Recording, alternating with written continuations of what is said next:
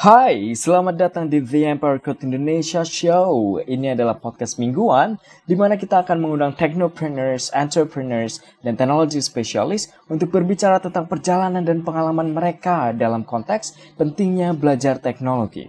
Kami membangun nuansa yang casual dan konstruktif sehingga semuanya bebas dari explicit content. It's all clean with us.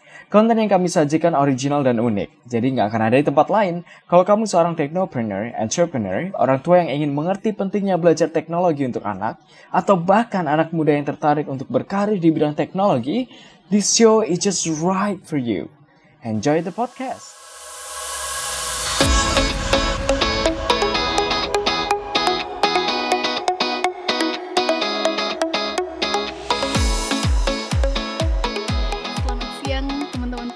Pendengar podcast di Empire Code Indonesia Show. Hari ini kita kembali lagi dan di antara kita udah ada Mbak Fitri Nuritasari. Dia adalah Project Assistant untuk Science Policy Capacity Building dari UNESCO Jakarta. Halo Mbak Fitri, Halo, apa kabar? baik sekali. Terima kasih Empire Code sudah mengundang kami UNESCO. Kita yang terima kasih sebenarnya. Eh, dan dan ya eh, hari ini spesial karena bulan Februari dan bertepatan dengan Hari International Day of Women and Girls in Science tepatnya tanggal 11 Februari 2022 sebentar lagi nih kita mungkin saat podcast ini rilis oh ya besok. Saat podcast ini rilis udah lewat sih tapi ya besok kita akan merayakan itu dan akan jadi menarik hari ini kita mungkin sedikit ngobrol tentang bagaimana pendidikan teknologi ikut berpartisipasi dalam meningkatkan peran uh, perempuan dalam sains dan juga tentunya pengalaman Mbak Fitri sendiri selama bekerja dengan UNESCO Jakarta. Right Mbak Fitri mungkin uh, saya pengen sedikit flashback sedi uh, dengan Mbak Fitri. Hmm. Jadi saya lihat Mbak Fitri ini sangat passionate in science dan saya penasaran gimana sih sebenarnya pertama kali Mbak Fitri kenal dengan science dan lead you di perjalanan Mbak Fitri bers- uh, kerja dengan UNESCO UNESCO. Jakarta. Eh, jadi tuh awal mulanya sebenarnya kan ini UNESCO kantor Jakarta adalah Regional Science Bureau for ASEAN Pacific dan di bawah science sendiri ada ada tiga tiga unit berbeda ada eh, DRR Disaster Risk Reductions ada Waste eh, Water and Environmental Sciences dan ad- dan unit saya yaitu eh, Science Policy and Capacity Building. Sebelumnya waktu saya apa namanya bergabung pertama saya bergabung di Water and Environmental Sciences kemudian saya eh, kembali eh, bergabung dengan eh, Science Policy dan Capacity Building. Tetapi sebenarnya apa ya passion terhadap sains itu dimulai jauh-jauh sebelum itu gitu. Jadi sejak sejak sejak masih sekolah gitu, sejak masih sekolah deep down inside cita-cita saya adalah saya pengen kerja untuk PBB. Jadi ini sebenarnya adalah kayak semacam dreams come true banget gitu untuk saya pribadi gitu, untuk bekerja sebagai eh, untuk UN gitu. Nah, kemudian eh, titik eh, di mana saya memilih untuk ke bidang sains karena sekarang kan eh, background saya kan eh, meteorologi, meteorologi khususnya eh, hidrometeorologi. Kemudian saya lanjutkan ke disaster management. Eh, jadi titiknya adalah waktu eh, kejadian tsunami Aceh.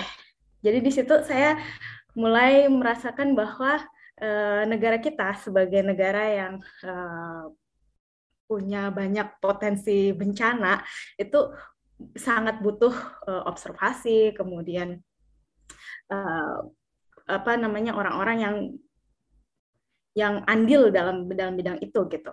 Kemudian saya melihat bahwa perempuan dalam bidang sains itu tidak tidak sebanyak laki-laki gitu kan. Nah ini saya sebenarnya waktu itu saya nggak terlalu nggak terlalu tahu karena waktu itu masih SMA masih sekolah gitu. Saya baru tahu benar-benar baru tahu faktanya adalah ketika saya bergabung dengan Science Policy and Capacity Building gitu. Faktanya bahwa di Indonesia, di Asia Pasifik bahkan di dunia sendiri eh, peran perempuan eh, keterlibatan perempuan dalam bidang sains tuh jauh dibandingkan eh, keterlibatan laki-laki gitu. Kemudian sejak saat itu dan eh, lulus lulus ke sekolah kuliah kemudian nanti kemudian bergabung dengan UNESCO di Science Policy and Capacity Building ini saya saya belajar bahwa eh, globally itu 30% uh, apa namanya perempuan yang masuk ke dalam bidang sebagai researcher gitu, sebagai peneliti. Hanya 30 persennya adalah perempuan gitu. Jadi ini timpang sekali. Sedangkan Indonesia sendiri di negara-negara Southeast Asia cukup bu, apa namanya kurang kurang kurang apa namanya uh, di sini kalau bisa kita lihat angkanya ya itu tidak tidak berimbang antara apa namanya kontribusi perempuan dan kontribusi laki-laki seperti itu itu uh, dulu historinya kenapa saya bisa bisa dekat dengan sains kemudian bergabung dengan UNESCO seperti itu. Right, kalau yang dari Aceh tadi nih, uh, Mbak Fitri, apakah ada personal uh, apa ya personal interest gitu? Apa akhirnya uh, uh, ketika tsunami Aceh terjadi, akhirnya Mbak Fitri kepengen untuk melakukan hal ini gitu untuk masyarakat? Sebenarnya kalau personal experience gak ada ya, karena waktu itu saya waktu sekolah kemudian eh, dari kecil sampai saya SMA saya tinggal di Jayapura, Papua. Hmm. Kan jauh tuh dari Aceh yeah. ujung barat dan ujung timur gitu. Cuma saya melihat bahwa uh, peristiwa itu tuh benar-benar meluluh lantakan nggak cuma Indonesia, tetapi negara-negara tetangga sekitarnya juga yang terpengaruh dan terlihat sekali apa ya uh, itu adalah bencana terbesar yang pernah hmm, dialami True. Indonesia selama saya hidup. Maksudnya hmm. sampai saya hidup waktu itu gitu. Itu adalah yang paling besar sebelumnya. Nah, setelah saya kuliah, kemudian setelah saya belajar lebih jauh tentang bencana, ternyata Indonesia sebelumnya Sering, gitu. banyak sekali gitu. Sebelumnya juga banyak sekali bencana yang besar gitu. Hmm. Cuma eh, sebagai generasi yang apa namanya yang uh, saat itu mungkin usianya SMP SMA itu adalah bencana paling besar yang mereka hadapi gitu. Jadi hmm uh, menurunkan pengetahuan kalau dibilang kan lokal wisdom ya kayak cerita-cerita rakyat kemudian uh, dari nenek moyang turun temurun gitu harus harus selalu di ini apa namanya diturunkan gitu uh, cerita-ceritanya gitu. Jadi itu bagi saya aduh saya kok nggak tahu ini gitu. Nah di situlah hmm. saya saya saya kemudian uh, interest untuk belajar lebih jauh tentang bencana Nah, sel selanjutnya waktu itu langsung saya milih meteorologi terapan di IPB, kemudian nah. belajar banyak tentang tentang itu juga gitu. Kemudian uh, jadi apa ya? Oh, uh, sebenarnya ingin men mencukupi rasa ingin tahu sih, lebih ke rasa ingin tahu gitu. Apa sih sebenarnya? Kenapa sih bisa kejadian bencana hmm. itu gitu kan? Ya, apa hmm. namanya? Lebih ke situ. Jadi setelah pas belajar itu uh, jadi tahu dulu. Jadi kayak kayak kayak personal kehausan ilmu gitu. Jadi udah terpenuhi. uh, jadi kita kita kita kita yang apa yang kita inginkan uh, yang pengen kita tahu kita uh, belajar dulu dari situ. Kemudian setelah itu oh ternyata ini bisa ini bisa berguna bagi orang lain gitu loh. Apa yang kita pelajari kita bisa membantu uh, apa namanya membantu observasi, kita bisa membantu hmm. modeling, kita bisa memperkirakan uh, bagaimana ke depannya dengan skenario skenario A, B, C, D, E gitu. Kita bisa hmm. membantu membuatkan rencana rencana kontingensi untuk daerah misalkan kalau seandainya daerah ini daerah itu dengan uh, potensi bencana A, B, C, D, bagaimana hmm. gitu. Kita bisa menerapkan itu. Jadi eh, ternyata ilmu itu tuh berguna untuk Indonesia gitu. Jadi, Jadi kayak penanggulangan uh, gitu ya, Mbak Fitri untuk uh, benar, prevent, betul. preventive actions. Betul. Jadi apa kesadaran itu tuh baru muncul setelah hmm. saya setelah setelah setelah belajar. Padahal sebelumnya sebenarnya pengen tahu aja sebenarnya kenapa gitu. Kenapa kenapa begini, kenapa begitu gitu. Right. Ternyata Berapa tahun sih udahan Mbak Fitri di UNESCO? Gimana? Berapa tahun udah di UNESCO Mbak Fitri? Uh, saya bergabung di UNESCO itu dari 2014. Wow. Berarti sudah cukup lama. Sudah yeah. cukup lama ya. Almost eight years, right? Wow. Yeah. Tapi saya sempat vakum sih, vak, sempat vakum hampir dua tahun. Jadi mungkin totalnya aktifnya sekitar enam tahun. Hmm, itu waktu lanjutin master. Master ya, kuliah oh, ya? Enggak, saya bergabung dengan UNESCO pas setelah master.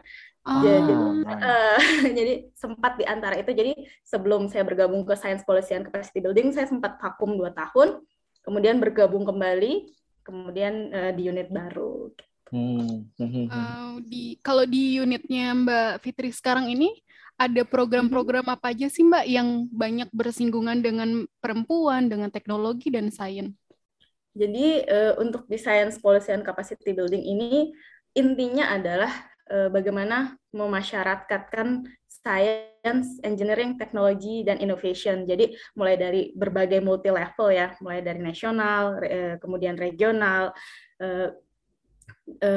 Jadi pendekatannya itu ada beberapa beberapa cara ya misalnya kayak kalau untuk polisinya kita pendekatan nasional dan regional negara-negara dengan network science, teknologi, engineering dan innovationnya itu sendiri Kemudian untuk mainstreaming settingnya sendiri, kami banyak sekali bersinggungan dengan uh, women, girls, and youth. Jadi sering sekali kita mengadakan acara-acara uh, yang mengajak atau uh, uh, mengundang partisipasi khususnya perempuan, uh, girls and youth untuk terlibat langsung dalam SETI. Uh, salah satunya adalah dengan uh, berbagai macam pengenalan training-training uh, yang kita juga pernah ber sebelumnya bekerja sama dengan Empire Code, dengan Youth sejak tahun 2009 sama ASEAN Foundation juga. Kemudian selanjutnya ada untuk Women and Innovations, kemudian dengan dengan kampus-kampus juga di regional kita kan kita regional Asia Pasifik ya jadi uh, tidak cuma Indonesia atau Southeast Asia tapi kita juga uh, Asia Pasifik uh, bagaimana uh, mempopulerkan lah, mempopulerkan sains ke masyarakat, ke global, ke common citizen gitu loh. Karena kan biasanya yang uh, lekat dengan science, engineering, teknologi dan innovation adalah orang-orang yang berkecimpung di bidang itu. Padahal hmm. sebenarnya uh, si, apalagi siswa atau uh, ini bisa bisa bisa berkontribusi gitu. Dan peran serta perempuan terutama dalam bidang uh, sains itu harus uh, harus dimulai sejak awal dari dari uh, pendidikan terutama pendidikan early early early learning ya. Jadi apa sih namanya? Uh, sejak awal pendidikannya uh, ber, implementasinya terhadap e, penggunaan sains itu juga uh, perlu ditingkatkan dan itu masuknya juga dari segi policy gitu kan. Nah, jadi banyak banyak hal yang uh, kegiatan-kegiatannya berkaitan dengan itu. Kemudian ada satu lagi yang implementasi grassroots innovation. Jadi bukan hanya high tech bukan hanya high end teknologi, kami juga berkembang kepada ber, menyentuh uh, grassroots innovations di mana uh, inovasi yang berkembang di uh, industri-industri uh, kecil dan menengah seperti misalnya kayak pewarna alam, kemudian uh, apa namanya green industri seperti itu. Ini kan Wah. tiga hal besar nih, Mbak Fitri. Ada women, ada science, ada teknologi. Itu tiga-tiganya kalau berdiri sendiri aja itu udah sesuatu yang sangat besar gitu. Apalagi kalau misalnya ini digabungin. Selama ini struggling nggak sih untuk tiga-tiganya uh, ini biar eh, sejalan ya. gitu? Challenge-nya pasti banyak ya. Challenge-nya untuk untuk uh, apa namanya uh, untuk untuk itu gitu. Mm-hmm. Misalkan saja kita uh, uh, mengadakan kegiatan yang hadir kebanyakan laki-laki gitu. Semuanya, sedikit gitu. Salah ya, target. Gitu. Benar, saya saya ada satu kegiatan uh, kaos. Bukan di Indonesia, kalau di Indonesia kayaknya agak-agak cukup cukup berimbang mm -hmm. uh, perempuan dan laki-lakinya. Uh, dia itu uh, itu waktu itu training training uh, coding, di, hmm. pokoknya digital science. Nah, itu yang hmm. hadir sekitar 70% 80% adalah laki-laki gitu. Jadi penting sekali memang apa mainstreaming encourage perempuan, right. girls untuk untuk ikut un, untuk ikut ber apa tertarik lah, tertarik uh, uh, dalam uh, dalam dalam sains ini gitu. Uh, nah, kami ada satu kegiatan menarik juga. Jadi waktu itu ini tahun 2019 ada kegiatan dengan anak SD jadi SD di uh, ini tapi uh, lingkupnya bukan uh, Asia Pasifik tapi uh, Southeast Asia. Jadi beberapa negara di uh, Southeast Asia kita um, uh, mengadakan kegiatan uh, hackathon yang karena kan uh, yang kita undang adalah cewek-ceweknya. Cowok-cowoknya bilang aduh kita dong kita juga dong dikasih kegiatan seperti itu gitu. Jadi dan mereka sangat tertarik sekali. Kita bisa melihat hmm. bahwa ada interest untuk itu tuh sudah cukup tinggi. True. tapi mungkin tidak apa ya tidak sama rata tidak seragam di semua di semua daerah semua sekolah di Jabodetabek saja mungkin juga tidak seragam gitu. Uh, tergantung tergantung sekolahnya di mana tergantung daerahnya di mana gitu tapi interest itu sudah cukup bisa dilihat gitu jadi kita memberikan mencoba memberikan fasilitas kemudian mendengarkan kebutuhannya seperti apa kemudian uh, coba dijembatani lah ada kasus-kasus menyentuh nggak Mbak Fitri selama ini yang dijalani? Kayak ada cerita uh, dari salah satu siswa yang, oh menurut Mbak Fitri, it's kind of inspiring. Karena kan di dunia uh, pendidikan ini baru kejadian kemarin ya. Yes. Uh, kan kita sering sering ketemu sama siswa, sering ketemu sama youth gitu. Uh, kemarin di tahun 2021 kita ada kegiatan namanya uh, kompetisi itu bisu bisunya dalam arti eh, tidak boleh terlalu ada banyak teks tidak boleh terlalu banyak ada penjelasan supaya supaya semuanya orang bisa mengerti gitu dari berbagai macam bahasa berbagai mm -hmm. macam negara gitu bisa mengerti videonya mm -hmm. kemudian eh, ini adalah pesertanya yang di, eh, diundang adalah dari Southeast Asia eh, mereka itu videonya itu pada uh, dari SD hingga SMA ya, hmm. uh, uh, dari junior high school sampai senior high school, itu pengetahuan mereka terhadap lingkungan karena temanya adalah lingkungan, itu sangat apa ya mencengangkan gitu. Waktu kita men, apa listing uh, untuk diberikan kepada juri, wah ini tuh keren, kualitasnya keren, sudah sangat bagus-bagus semua uh, saya aja mungkin kalau disuruh bikin video seperti itu karena kita sudah beda generasi ya. Saya hmm. sudah sudah generasi yang sudah cukup tua. Ini generasi baru ini mereka sangat melek teknologi gitu. Mereka menggunakan berbagai macam uh, sarana prasarana dan sumber untuk membuat video-video tersebut gitu. Yang uh, referensinya juga bagus-bagus sekali. Kita tuh sampai sampai juri tuh sampai bingung nih ini siapa ini yang harus menang jadi jadi seperti itu uh, videonya saya, ada di YouTube Mbak Fitri jadi nanti kita juga bisa taruh linknya Oh, ada, ada. Ada ya. Ada. Nanti, nanti kita minta nanti link. Saya kasih, saya kasih link ya. wow. Karena penasaran juga pengen lihat nih gimana sih yeah. anak-anak ini. Nanti saya ada link, ada list list list uh, winnernya nanti saya kasih linknya. Siap, siap dan itu film-film yang bisu audio ataupun teks nggak ada. Jadi emang kreativitas ada audio ada oh ada audio. audio ad, audionya ada tapi nggak boleh diskusi. Apa sih nggak boleh spoken words gitu. Jadi oh, lagu boleh. Lagu boleh. Ambience boleh. uh, pokoknya yang universally understood bagi orang-orang gitu loh. Jadi orang mm, multi bahasa uh, pakai bahasa apa ah. saja, tapi kebanyakan memang pakai bahasa Inggris uh, bisa bisa memahami bisa memahami videonya gitu. Yeah. Jadi videonya itu tentang bagaimana mereka sebagai youth uh, kontribusi terhadap uh, kelestarian lingkungan mm. dan dilakukan selama pandemi. Apa apa aja yang sudah mereka lakukan gitu. Banyak sekali dan kegiatan-kegiatannya itu yang wow gitu. Ada yang um, bikin bank sampah. Jadi mereka mengumpulkan mengajak lingkungannya mengumpulkan sampah.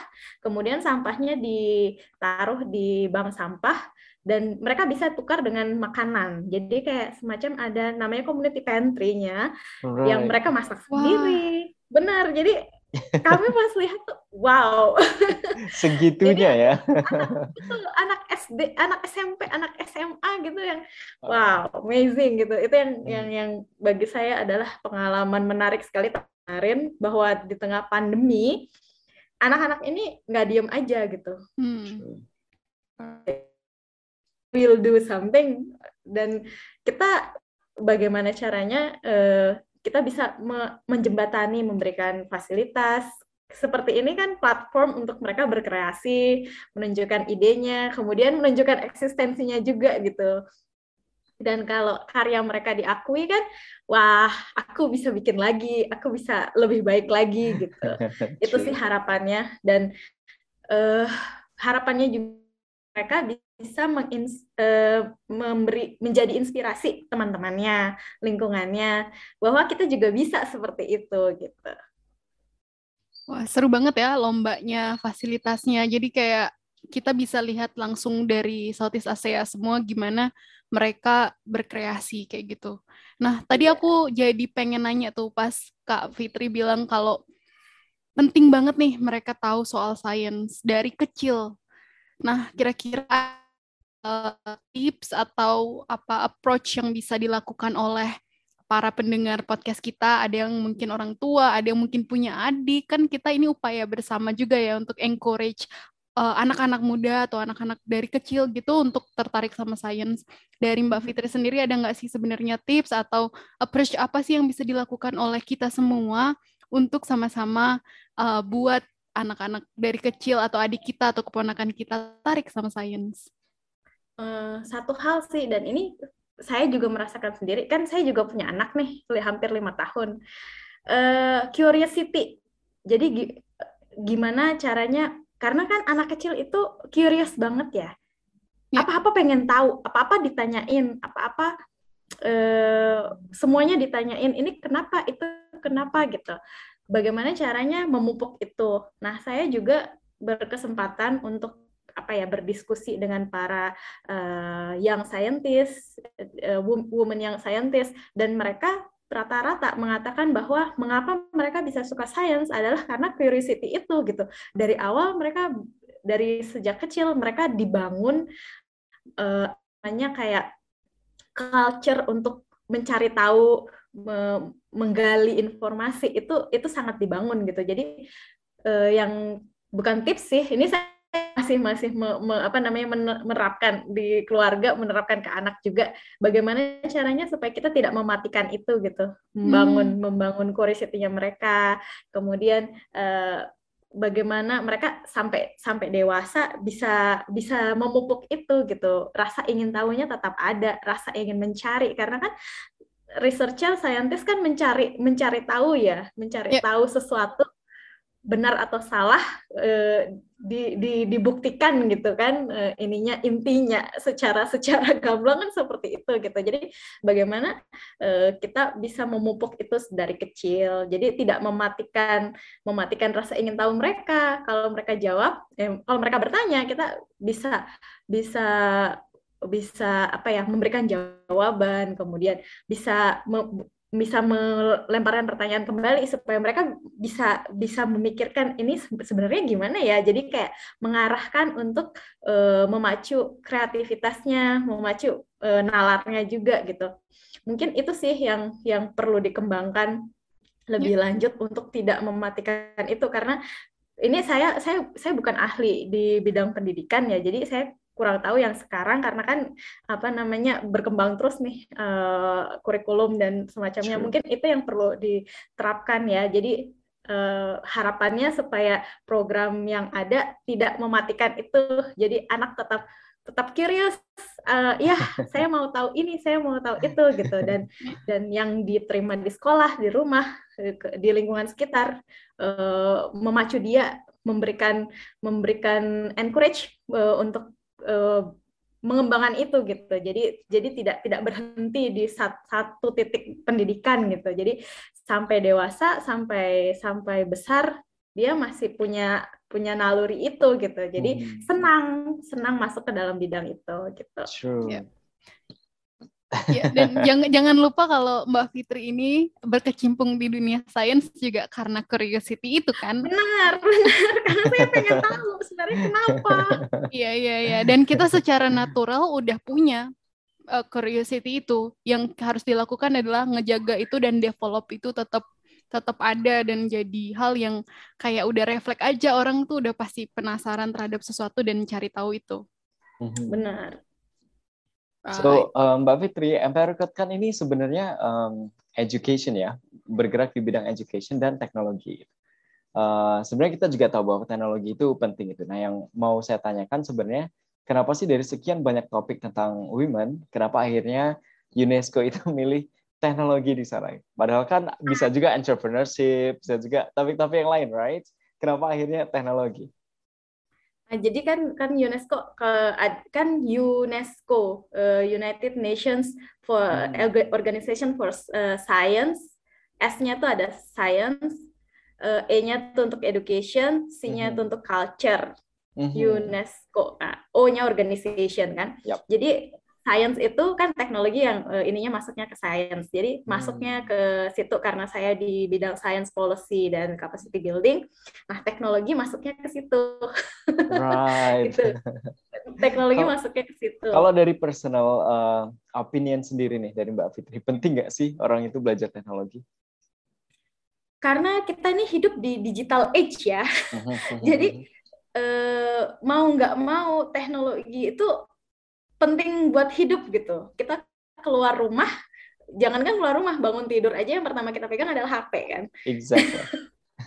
Benar, pertama yang kita pegang adalah HP. Meskipun buat ngecek jam doang ya, meskipun baru ngecek uh, ini yang pertama kita pegang adalah HP. Jadi uh, untuk bisa bertahan hidup ya, menurut mm -hmm. saya mhm. ini adalah salah satu Survival, skill ya. bertahan hidup. Yes, uh, surviving skill. Belajar teknologi itu sangat penting gitu. True. Belum untuk misalnya sekolah, untuk bekerja, apalagi sekarang ya uh, pekerjaan yang uh, diramalkan 30 tahun lagi 60% pekerjaan yang ada adalah pekerjaan yang tidak ada saat, saat ini gitu. exactly. Persen gitu. Jadi teknologi adalah kunci untuk bisa sampai ke sana gitu. Kalau kita nggak eh, apa ya membiasakan diri dan belajar dan mengikuti perkembangan teknologi, kita akan apa terlambat terlambat melangkah. Kali ya. Benar.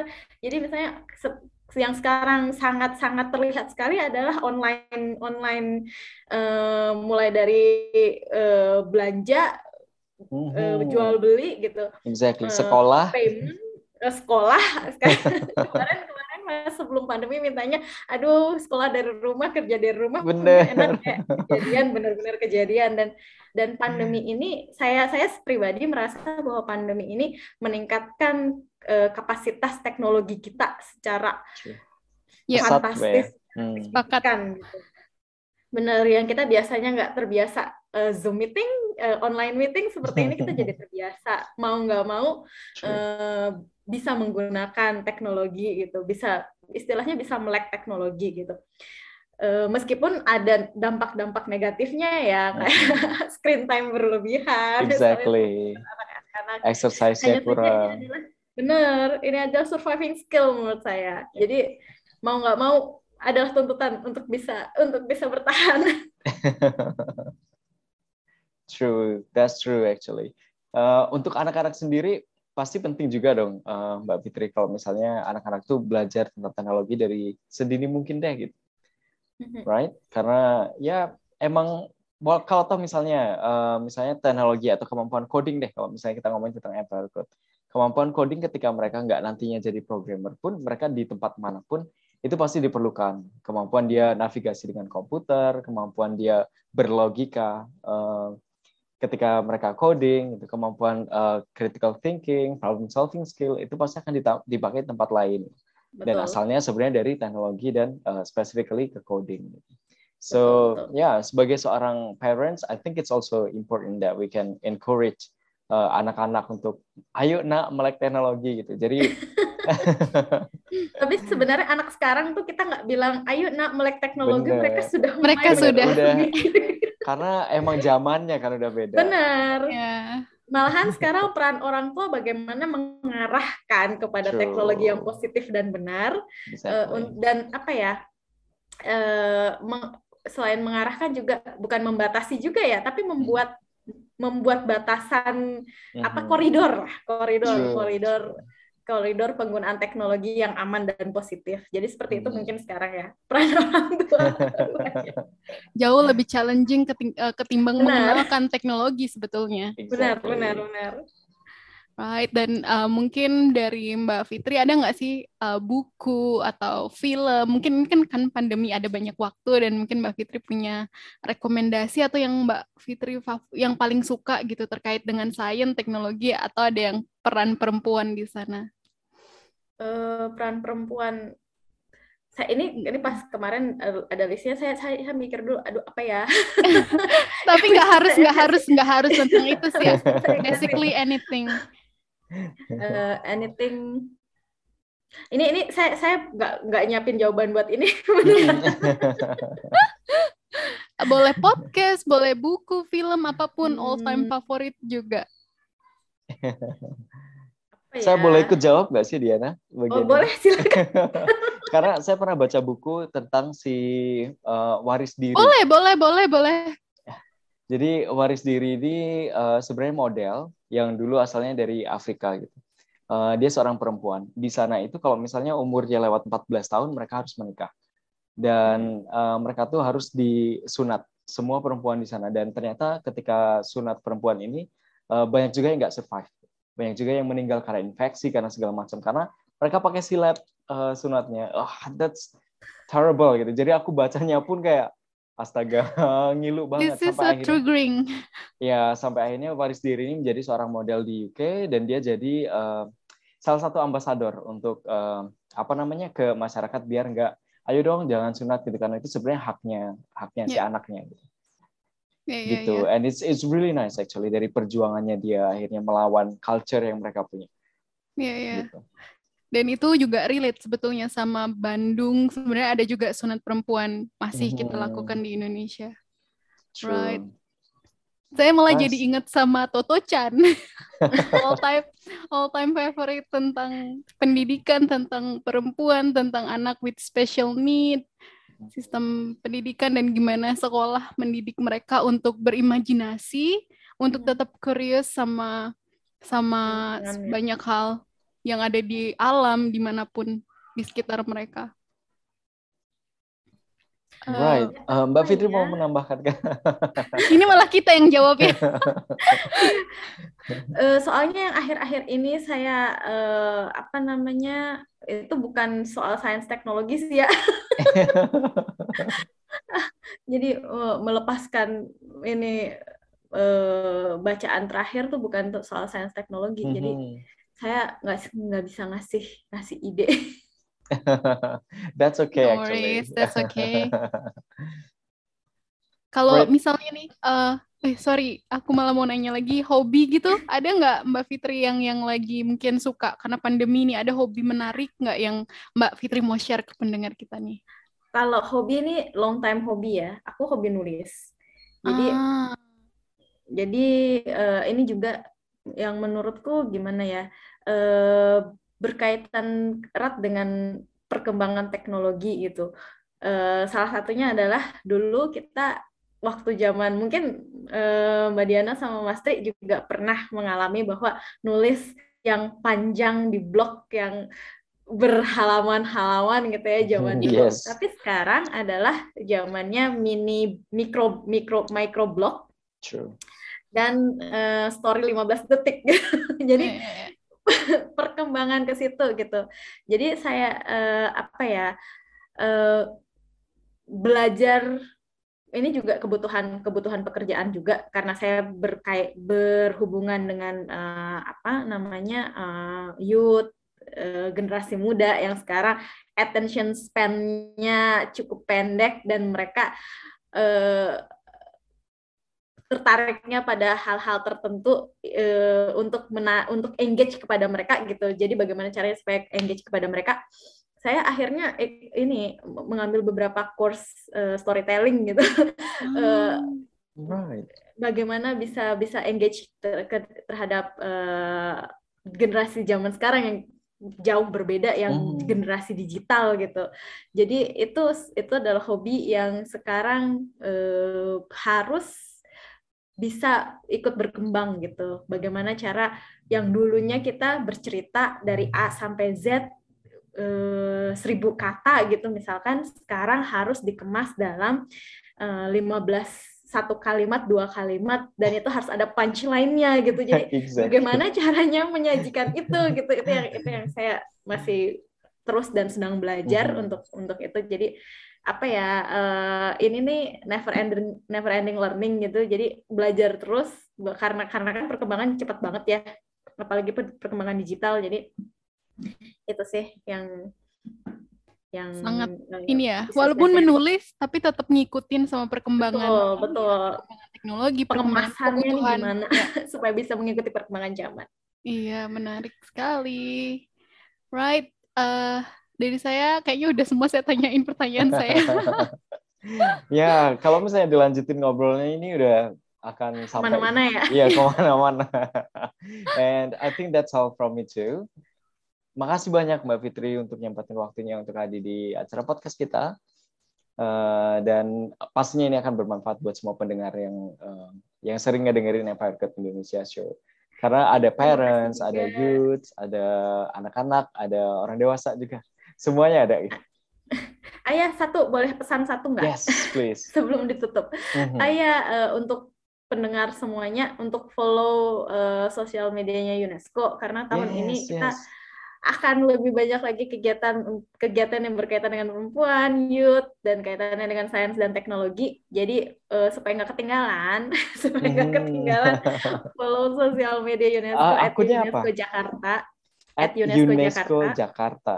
Nah, Tanpa underscore, digabungkan. tanpa titik ya. tanpa UNESCO underscore tanpa apa Jakarta. at UNESCO Jakarta semuanya ada di Twitter, Instagram, Facebook. Belum punya TikTok. Alright, Harus nanti kita ada juga nih. akan akan taruh di blognya deh. Gitu. Heeh.